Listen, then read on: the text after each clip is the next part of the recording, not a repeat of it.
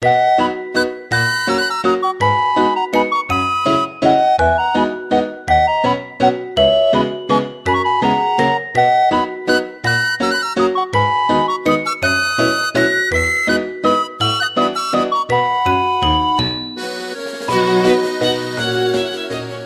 回のゲストはウェブライターの春野さんです。よろしくお願いします。よろしくお願いします。まず、あのー、私が春野さんにインタビューをお願いした経緯からお話ししておこうと思うんですけど、あ、はい。あのー、プロ無職っていう肩書きで活躍しているルッティさんっていう方がいるんです。はい。春野さんがそのルッティさんっていう方を取材した時の記事を私がたまたま読んで、ありがとうございます。すごくね、面白い内容だったので、どんな人が書いてるんだろうと思って、それで、あの、ライターさんのプロフィールをたどっていって、これが評判だったんですね。はい、ああ、ありがとうございます。嬉しいです。あの、インタビューを依頼したのがじゅういちがつの末ぐらいだったんですけど、ちょうどそれで、できれば対面でお会いしたいっていう話をしてたんですよね。そうですよね。ただちょうどアイルランドに出国するいっしゅうかんぐらい前とか、そんな感じだったので、スケジュールも合わずに。そうですね。タイミングが。途中帰国する予定もないということだったので、今回、はい、アイルランドと日本でオンラインで録音をしているということです。なので今日はその、春野さんがライターになったきっかけとか、なぜ今アイルランドのダブリンに、今そこにいるのかっていうところなんかを伺っていきたいと思うんですけど、はい。春野さんがその、海外だったりとか、今、そういうワーキングホリデーでそちらに行ってるんですけど、その原点となったのが、旅が好き、英語が好きっていうのが、あの、プロフィールに書かれてたんですけど、英語とか旅との、出会いというか、好きになったきっかけっていうのは何かあるんですか？えー、英語はもともと、なんだろう、普通の義務教育の中で行われてる科目の中で一番好きだったんですよ。はい、で、あのー、中学校の授業とかで、なんだろう、エーエルティー の先生で外国人の先生がいらっしゃる授業あるじゃないですか。はい、そこでなんかちょっと話したりするのが楽しくて、うーんで、そこからですね、でもそこで特に勉強してたとかそういうわけではないんですけど、うん、英語が一番好きな教科だったっていうのが多分原点ですね。へー。旅は、旅は何なんだろう。結構大学の時の周りの子の影響が大きくて、はい、大学時代、外国語大学だったんですけど、海外に興味ある子とかが結構いて、なんか一人でバックパックしに行くみたいな。はいはい、感じの子が多くて、その子たちの影響とかもありますね。じゃあ私もやってみようみたいな。あ、じゃあ実際にバックパッカーとして旅をしてたんですか？えっと、実際に一人で回ってたのは、オーストラリア、去年オーストラリアいちねんいたんですけど、そこから帰ってくる途中と、一回日本に帰って、またもう一回、あの、タイとラオスの方に、ボランティアも兼ねて行ってた時が私の、バックパックですかね。あ、そうなんですね。タイはね、タイは語学の講師としてボランティアで行ってらっしゃって書いてありましたけど。はい、そうですね。ワーキングホリデーではなくてボランティアで。そうですね。タイはワーキングホリデー。ワーキングホリデーって決まった国しか行けなくて。ね、はい。そうなんですよね。タイはないので、うんなんか、なんだろう、ヘルプ X っていうウェブサイトがありまして、はい、そこで、なんだろう、アコモデーション、アコモデーション宿と、宿とご飯を何提供してくれる代わりに自分が交換で働くっていうウェブサイトがあって、そういうのを探すウェブサイトがあって、そこで結構タイとか東南アジアとかの国も多いんですよ。あの、そこのサイトで見つけて、で、そこの学校が英語教師のサポーターを募集してる。うんと、宿とご飯を提供してくれる代わりにやってくれないかっていうのを見つけて、で行きましたね。へえ。あの、プロフィール、春野さんのプロフィールに、ずっと中学生時代はバレーボール部で、あの、はい、副部長でしたっけ？そうですね。その後、高校生に入ってからバレエをやめてしまってというか、で、部活動もその卒業してやらなくなって、ちょっと、はい、こう、高校生活はやりたいことを見失っていたような感じのことが書いてありました。そうですね。ね、なんかその後からどういうふうに変わっていったのかなと、そのあたりが気になるんですけど。高校の時は、憧れの高校生活ってあるじゃないですか、えー、みんなの、えーえー。なんか、屋上でご飯食べてみたいな。はい、部活でワイワイしてみたいな。そういうのがやりたかったんですよ、高校の時は多分。えー、で、普通の女子高生みたいに楽しくワイワイしてるのが結構続いてて、でも、大学では結構でもグダグダでしたね、やっぱり。その大学、大学受験も頑張ろうと思って、結構周りとかも進学校だったんで、周りとかの影響で、あ、私もやっぱ頑張ろうと思ってそこで切り替えて、うん、その高校いち、にねんは高校生活をエンジョイしました。でも大学受験ダメだったんですけどね、結局。えーね、そうなんですよ。で、私結構ダメだったこととかがバネになるタイプで、うん、で、大学の時は、留学とかの制度が整ってる大学だったんで、そこで一年発起しようと思って。外国語の大学？そうですね。あのー、専攻が英語で、うん、って感じです。で、留学、留学の制度が整ってたんで、留学行くためには勉強しなきゃいけなかったんですよ。なんかテストをパスしたりとか、面接を受けたりとか、で、そこで勉強にもう一回火がついたって感じですね。大学でオーストラリアに交換留学で。はい。で、オーストラリアへ行って。オーストラリアは私初めて、なんだろう、家を離れて一人で生活するっていう。まずそっからのスタートだったんですけど。あと海外での生活ってもう初めてなことだらけですよね。で、英語も当時は、うーん、ろくに喋れなかったと思うんですよ。なのでもう最初からコミュニケーション取るのは大変でしたね。へー。自分の英語が伝わってるのかもいまいちわからない状態で、でもそれでも話し続けなきゃいけないみたいなプレッシャーとかと戦いながら、結構一年目のその留学の時は、なんだろう、あ、もうちょっとなんとかしたかったなって思った思いとかは結構ありましたね。んあ、もっと英語を勉強してから行けばよかった。ああ、それもあったんですけど、結構自信がなくて、えー、もうちょっとルームメイトとか、その友達とかとかも、もうちょっと突っ込んだ話とか、あもっと仲良くなれたんじゃないかなとか思いながら。でも留学生活は楽しかったです。えー、総括的に言えば。それで帰国して、大学生活にまた戻って、いわゆる一般的な就職活動をやって、はい、そうですね。留学してたのが大学さんねん生の時で、帰ってきたのがじゅうにがつぐらい。うん。で、次がよねん生になるっていう時だったんで、もう、それこそ、就活真っただ中に。そうですよね。はい、就活スタートの時期ですかね。うん、私の年が、あのー、なんだろう、時期がずれた年？なんかじゅうにがつからちょっとみんなちょいちょいやり始めて、春にスタートみたいな感じだったんで、時期的にはちょうど良かったって感じですね、就活としては。どんな会社に勤めたいとか、その時はあったんですか？その時は、旅行会社見てましたね。えー、オーストラリアの留学中の時に、えっと、観光学学んでて、えー、でうーん、旅行会社いいかもしれないなと思いながら、うーん受けてました。中心、旅行会社中心でしたね。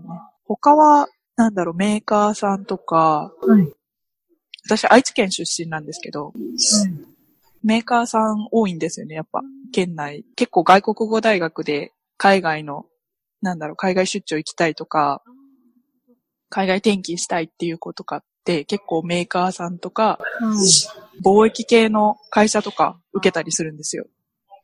で、じゃあ私もちょっと英語頑張ったし、受けてみようと思って受けたりはしてましたね。でも基本的にはやっぱり旅、旅行会社。うん、私が入社、入社する予定だった会社は、カウンターでお客様対応しながら旅行を売るっていうお仕事だったと思います。うん、その道を選んでいたら、春菜さんもカウンターにいてお仕事。そうですね。はい。ただ、春菜さんは、内定はその旅行会社に決まってたんですね。そうですね。えー、内定いただいたんですけど、えー、辞退してしまうという。そうですね。内定決まってから、あの、じゅうがつに入社する。はい。ちょっとなんか変わった会社、変わった制度がある会社で、はい、じゅうがつの入社もいいよっていう、うん、じゅうがつ入社にさせてもらって、半年期間が空くわけじゃないですか、大学卒業から。で、私もちょっともう一回オーストラリア帰ってみたいと思って、帰りましたね。帰ってしまったら、オーストラリアに魅了されて。そうですね。もともと大学で、交換留学でオーストラリア行った時に、あ、ここ住み、住めたらいいなとか、もうちょっとここで勉強できたらいいなっていう思いがあったまま、あっった状態での帰国だったんですよ。はい。なんか、でも就活もあるし、うん、そんな、こっから、なんだろう、転科、うん、科を変えて、学校を変えて、やるのも、なーっていう、うん、世間の目とかを気なし、気にしたりとかもして、うん、で、帰ることを決めてたんで、また、その、内定決まった後に、大学卒業した後にオーストラリア戻った時に、やっぱりまたその気持ちがふつふつ湧いてきたって感じですかね。で、その内定を蹴って。はい。そうですね。ねもうみんなびっくりしたでしょうね。どういうこと？そうですね。そうですね。結構聞かれました、みんなに。ですよね。いいとこ決まったのになんでみたいなことがね、言われるんですよね。そうですね。それでも内定を蹴って、その後、その後ですか？その後のビジョンって決めて内定を蹴ったんですか？なんかこういう仕事一応、ああ、仕事とかは決まってなかったんですけど、えー、その、私がオーストラリアで滞在してたのもワーホリだったんで、えーえー、なんか、その時は多分、農場で働いてたんですよ。ワーキングホリデー農場はい。で、オーストラリアのワーキングホリデーのシステムって、最大にねんまで行けるんですね。はい。で、そのにねんめのビザを取得するためには、例えば農場で働いたりとか、工場で働いたりとか、ちょっとオーストラリア人がやりたくないような仕事を、きゅうじゅうにちかん、うん、正確に言えばもうちょっといろいろあるんですけど、はい、それをパスしたら、もういちねんめのビザがもらえるっていう、制度があって、もうそれだけを目指してました。その時は。その時は。はい。農場でひたすら働いて。そうです。そうですね。でもやっぱり親とかにも説明しなきゃいけないんで、その後どうするんだと。うん、ですよね。はい。そうですよね。でも私はとにかくオーストラリアにいたかったんで、えー、もうそのにねんめのビザの時にどこか探すみたいな感じで、うんうんうん、結局今また違う感じで今アイルランドにいるんですけど、えー、その時はそんな感じでした。ライターというお仕事に出会ったのはその頃ですか？そうですね、ライター、そうですね、そのもう内定辞退するってなった時に、よしここからちょっとどうしようかって真剣に考えた時に、はい、なんかその海外にいたま海外にいても働ける仕事だったらいいなっていうのを思って探してたら、ドイツのフリーライターしてる天宮さんっていう方がいらっしゃるんですけど、はい、その方の記事がネットで出てきて、うん、で、あ、ライターっていう道もあるんだみたいな、うんうんうんうん、で、クラウドソーシングサービスっていうのを使うと、はい、誰でも初心者からでも始めれるっていうのを書いてらっしゃったんで、はい、あ、もうこれは私やらなきゃいけないと思って、そこからですね。今ね、ランサーズとかね、ありますね。あ、そうです、そうです。えー、はい。なんかその、春野さんが海外へ行こうって思ったりとか、はい。海外移住を最終的な目標にされてるって書いてあったんですけど、うん、なんかその場所を選ばない仕事だったり、日本じゃないどこかでみたいな気持ちがすごく強いのかなと感じてるんですけど、それはなんかどうしてなんですかね。はい、どうして？多分ちっちゃい時から旅番組とか見るのが好きで、はい、なんか漠然といつか世界旅行っていうか世界のいろんなとこ行けたらいいなっていう気持ちはあったと思うんですよ。うん、でもなんかとか海外に住めたらいいなっていう気持ちはあったんですけど、うん、なんかなんとなく英語が完璧に喋れる帰国子女みたいな人とか、うん、例えばお金持ちとか、うん、そういう人しか無理なんじゃないかなと思ってて、その漠然な気持ちのまま、うんうんうん、成長して今に至るみたいな。世界、世界不思議発見のレポートって書いてありましたね。そうなんですよ。そうなんです。それも本当に夢で。うん。移動パン屋さんをね、なんか本当にまさに。あ、なんかもう結構読んでくださってありがとうございます。今の春野さんに、ね。そうですね。あ、その、原点だなとか思ってたんですけどね。えー、多分そうですね。うん。旅とかね。いろんな場所でいろんな人と出会ってみたいなものにすごく魅力を感じてるんですね。はい、そうですね。うん、結構バックパックしてる時とかもいろんな人に会って、うん、そこで英語で喋って自分の英語が伸びていくのもわかるし、うん、その時が結構楽しかったりしますね。うんうんうんうんうん、実際に海外であのライ、ライターとして今は働いていらっしゃるんですよね。はい、はい、そうです。なんかその、春野さんのツイートで、ワーキングホリデーはバイトだけじゃないっていうことを証明したいって書いてあったのがあったんですけど、それってどういうことなのかなっていうのを聞いてみたかったんですが。ああ。えっと、ワーキングホリデーって結構、ホリデーってついてる、うん、名前についてることもあって、うん、例えば、普通に就職して、その、一回仕事を辞めて、ちょっと仕事に疲れたから一年海外に行ってみようみたいな人も使ってるわけですよ。ワーキングホリデーを。で、なんか多分そのイメージが強いんですよ。結構人事の方とか、うん、企業の方とか。で、ワーキングホリデーってお遊びなんじゃないのみたいなのを話に聞いたりするんで。うんうんうん、でも、すごいワーキングホリデーって自由な制度で、旅もできるし、うん、学校も行けるし、働けるって、そんなビザないんですよ、他に。うん、そうですね。そうなんですよ。だから、もっといろんなことができる、その自分の工夫次第でいろんなことができる可能性のあるビザだと思ってて、その、だからなんかそのマイナスのイメージ、うん、ワーキングホリデーはちょっと遊びに行くとか休憩に行くみたいな。うん、別にいい、それはいいと思うんですけど、うん、その個人個人なんで、うん、個人個人の考えなんでいいと思うんですけど、なんかみんながみんなそういう風じゃないんだよっていうのを、なんか自分の活動とかで示していけたらいいなっていうのを考えてました。うん、ねえ、私、春野さんにその最初連絡した時に、帰国、はい、当面帰国しないんです。どっちに帰国もないんですって聞いてびっくりして、あ、帰国を想定しないワーキングホリデー行く人なんて初めて見たなと思って。あ、そうなんですね。えー、そうなのか。そうか。普通はそうなのか。私の周りはやっぱり一年行って帰ってきてまたこっちの日本で働くとか、やっぱり帰ってくること前提なんですね。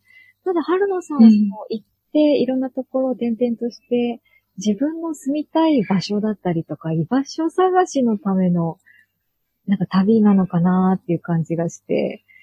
そうですね。私は結構、今、アイルランドに滞在してて、で、来年はイギリスに行く予定なんですけど、はい、ビザも、イギリスのワーキングホリデーのビザって抽選なんですけど、それが、この間当選したんで、はい。もう、そうですね。ちょっと、しばらく日本には、ありがとうございます。帰んなくていいかな、みたいな。帰んなくていいかな。なるほど。世界で、あの、いろんなところで働いてみて、どうですか？なんか漠然とした質問で、あれなんですけど、どういうことを感じますか？どういうことを感じる？うん。私は今一応、その、タイのボランティアとオーストラリアでしか働いたことないんですけど、まあ、アイルランドも今来て、今は、なんだろう、ライターの日本からの仕事で働いてるんで、うん、アイルランドはまだちょっと未開拓なんですけど、うん、オーストラリアとかタイで働くのを見ると、やっぱなんか、みんな仕事はなんか生活の一部ではあるけど、うん、その、全員が全員仕事のために生きてるっていうわけではないんだなっていうのを感じたりとか、あとは単純に国際色豊かだったんで、どちらも。うん、それで自分には合ってるかなっていう、うん、そのいろんな人と出会えたりとか、いろんな人にお話を聞けたりするのは、すごい仕事として一つの魅力だなっていうのは感じますね。うん、海外で働くっていうのは。うんうんうんライターっていうお仕事についてはどうですか、うん、はい。お仕事を通じて。ライター、えー。はい。ライターはどうなんですかね。私も実際まだ駆け出し、本格的に始めたのが去年のくがつあたりとかなんで、えーえー、まだまだなんですけど、うん、でも私的には楽しんでやってますね。いろんな人にインタビューさせてもらったりとか、あとなんか結構始めてから気づいたんですけど、はい、なんか情報を整理してまとめたりするのとかが得意みたいで、今まで気づかなかったんですけど、で、その発表した記事とかで、うん、あ、すごいわかりやすかったですって言ってくださるのとかがありがたいというか、うん、あ、それでやっててよかったなって思ったりとかしますね。得意だと思ってな、なかったんですね。やってみて。ああ、そうです。全然。いるかも、みたいな。はい。全然知らなくて、とりあえずやってみようっていう。いろんな人にインタビューをしてみたいということですけど、どんな方を、インタビューを考えてますか？どんな方？ええ。結構自分は、やっぱり海外志向なんで、海外に働いてる人とか、うん、なんか、あと今、アーティストとか、音楽、うんやってる人とかに結構興味が個人的にあって、うん、で、アイルランドって音楽の街って言われるぐらい、路上パフォーマーとかでもすごいレベルの人が路上でやってるなみたいなのとかがあるんですよ。はい、でそういう人にインタビューしたりしても面白いかなと。面白いですね。たりとかしてますね。えー、結構そういう人っていろんな世界回って、たまたま今アイルランドにいるみたいな人でしょうからね。うん、そうですかね。多分、もう地元の人ですかね。うん、地元の人でもやってる。あ、そうですか。はい。知り合いも大道芸人じゃないですけど、世界を回ってる人がいて。えー、えー、すごいですね。ね、ヨーロッパなんかもね、よく行くみたいなんで。うん。ね、なんかその辺をね、転々としてる人と、たまたまそこで出会ってインタビューしてっても面白いのかなと思って。うん。そうですね。なんか結構、そう、また違うメディアさんで、あ、それこそルッティさんの、ええええ、ルッティさんの編集長、はい、ルッティさんが編集長してるタビテックっていうメディアがあるんですけど、うん、そちらで書かせていただいた記事がインタビュー記事なんですよ。ええ、で、そのインタビュー記事も、その、ヨーロッパでギター一本で、うん、ちょっとチップで回った、旅をしたっていう人のインタビューさせてもらって、うんうんで、その方はスウェーデンでやられてたんですけど、スウェーデンってキャッシュレス社会なんですよ。うんみんなカードしか持ってなくて、あそこでどうバスキングするかみたいな。本当ですね。っていう、そう、そういうのを聞いたりとかして、で、やっぱ自分知らない世界あるなぁと思いながら。ね、はい。それが楽しいですね。ねカードポンなんて出てくれるわけないですからね。そうですよね。そうですね。面白いなぁ。今後の活動の予定とかは、やっぱりそういう、はい、とかですか？どんな記事を書いていくとか、どんなお仕事を、はい、イギリスにも行きますけど、何かビジョンはありますか？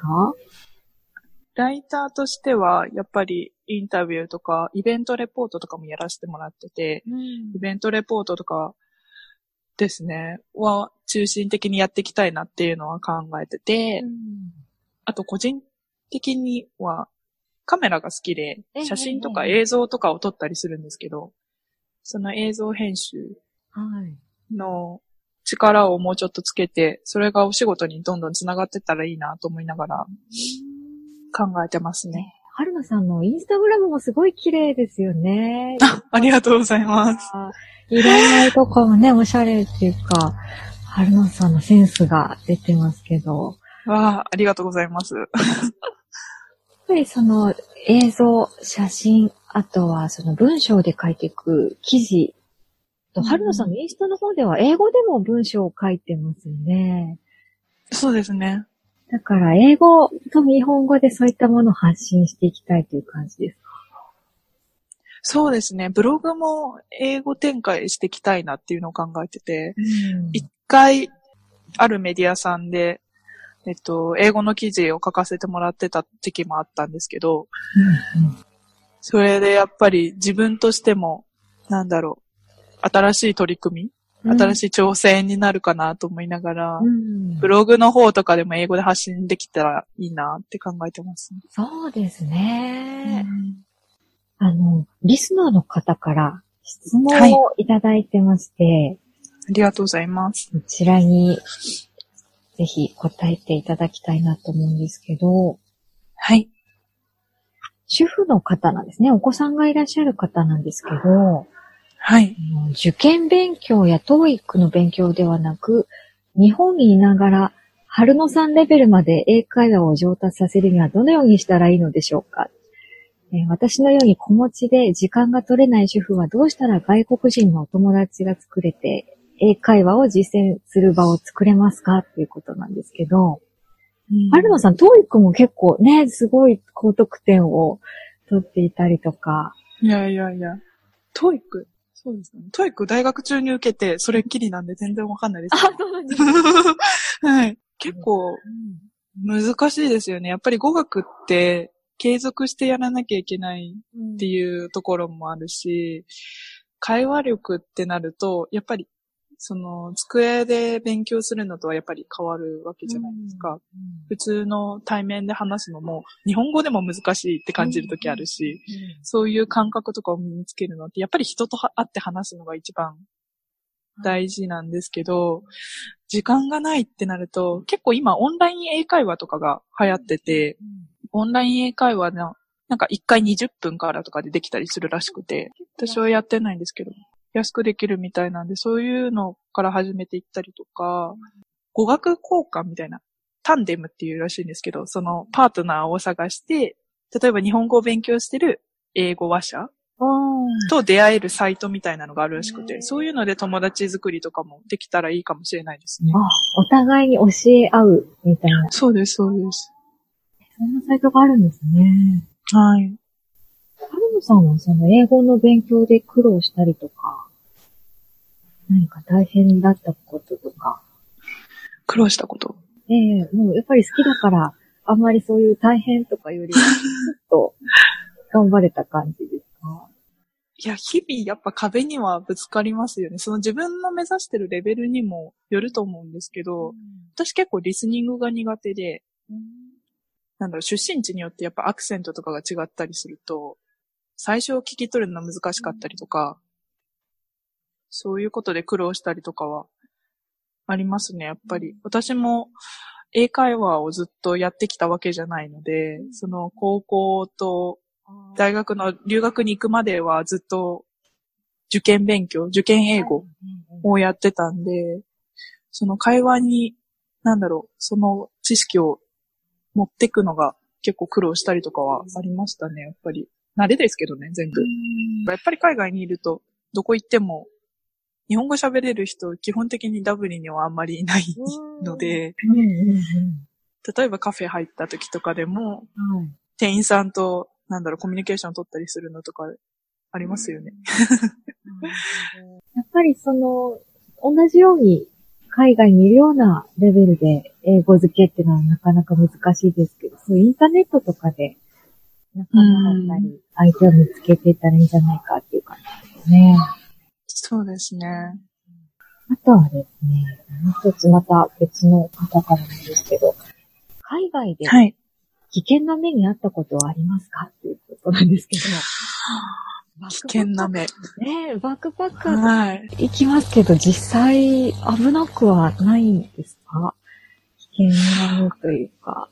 私は、多分運が良かった。何も盗まれたりとかもなくて、うんうんうんうん、はい、安全に帰ってこれたんですけど、やっぱりなんかにトラブルに巻き込まれたりとかいう話は聞きますよね。うん、私は本当にラッキーだったのかなって思います。うんうんう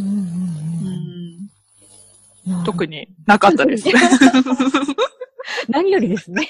ここで何よりです。でも本当にダブリンとかでも友達が携帯ちょっと置き忘れちゃって置き引きにあっちゃってみたいなとのとかもあるんで、やっぱりどこでも自分次第ですよね。気をつけてるか、どれだけ気をつけてどれだけ情報を持ってるかみたいなのが重要かなって思います。うん、東南アジアとかだと、はい、ボラれたりするんですよ。ああ、なんか、ね、なんかタクシーやら聞きますよね、はい。そうです、そうです。もうそれも、どれだけ自分が情報を持ってて、こういうパターンがあるっていうのを頭に入れてかで結構変わると思います。私最初結構引っかかったんですよ。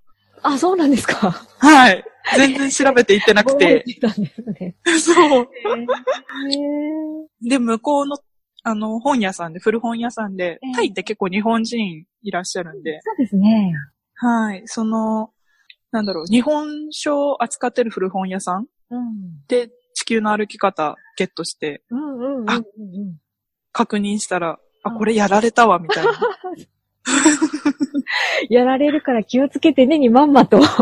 そうなんですよ。だから多分どれだけ本当に事前に情報収集できるかがミソになるかなと思います。ああ、なるほど。普段そのライターの活動する上で、こう情報だったりとか、はい、同じライターさん同士のつながりだったりとか、はい。活動のための情報収集とかってのはどういうところから得てるんですか？あ、もう私は基本的にネットです。なんか、自分の知り合いでライターがいるとかいうわけではないんで、あ、そうなんですね。例えばツイッターで繋がった人とか、うんうんうんうん、そうですね。ネットです、私は、基本的に。まあ、今離れてるからっていうのもありますけど。あ、ええええ、うん。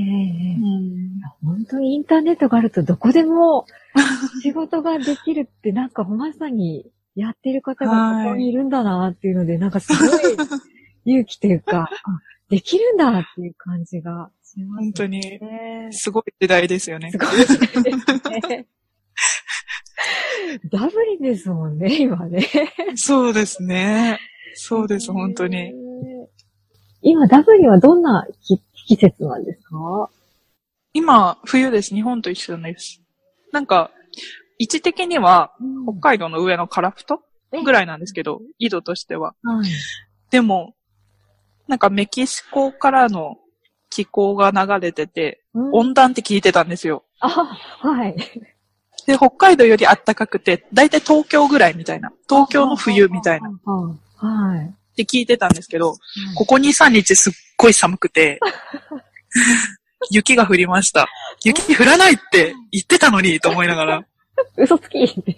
そう、本当に、どこにもやり場のない怒りを。あ、そうなんですね。はい。なんか寒いところが苦手って書いてあったので。うーん、そうなんですよ。移住先にはちょっとダブリンは考えられないかな。かもしれないですね。ちょっと夏が来てから考えようっていう。夏見てからじゃないとわかんないなっていう。うんうんうんうん、って感じです。ダブリンは、あと、どのくらいいらっしゃるんでしたっけ？ダブリンは、えっと、その、イギリスのワーキングホリデーがくがつの末からに一回入国しなきゃいけなくて、はい、そこでそのままイギリスに滞在するか、もう一回ダブリンに帰ってくるか、ちょっと今検討中ですね。その時の仕事の状況とかにもよると思うんですけど。うんうんうんうんうん、なるほど。じゃあ今後楽しみですね。なんか、いろんなところへ行って。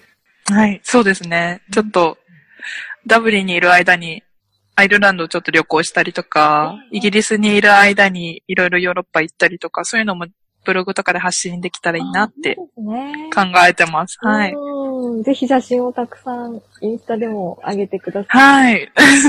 そうですね。今結構ダブリンの観光地とかの映像を撮影して、それとかもアップしてるんでよかったら見てください。ね、ちょうど宣伝しちゃう。ぜひぜひこういう番組。まあね、クリスマスのダブリンの写真もたくさんあって、すごく綺麗。うん。ヨーロッパの街並みとかね、またアップ楽しみにしてます。はい。えっと、はい、リスナーの方へのメッセージをお願いしたいんですが。はい。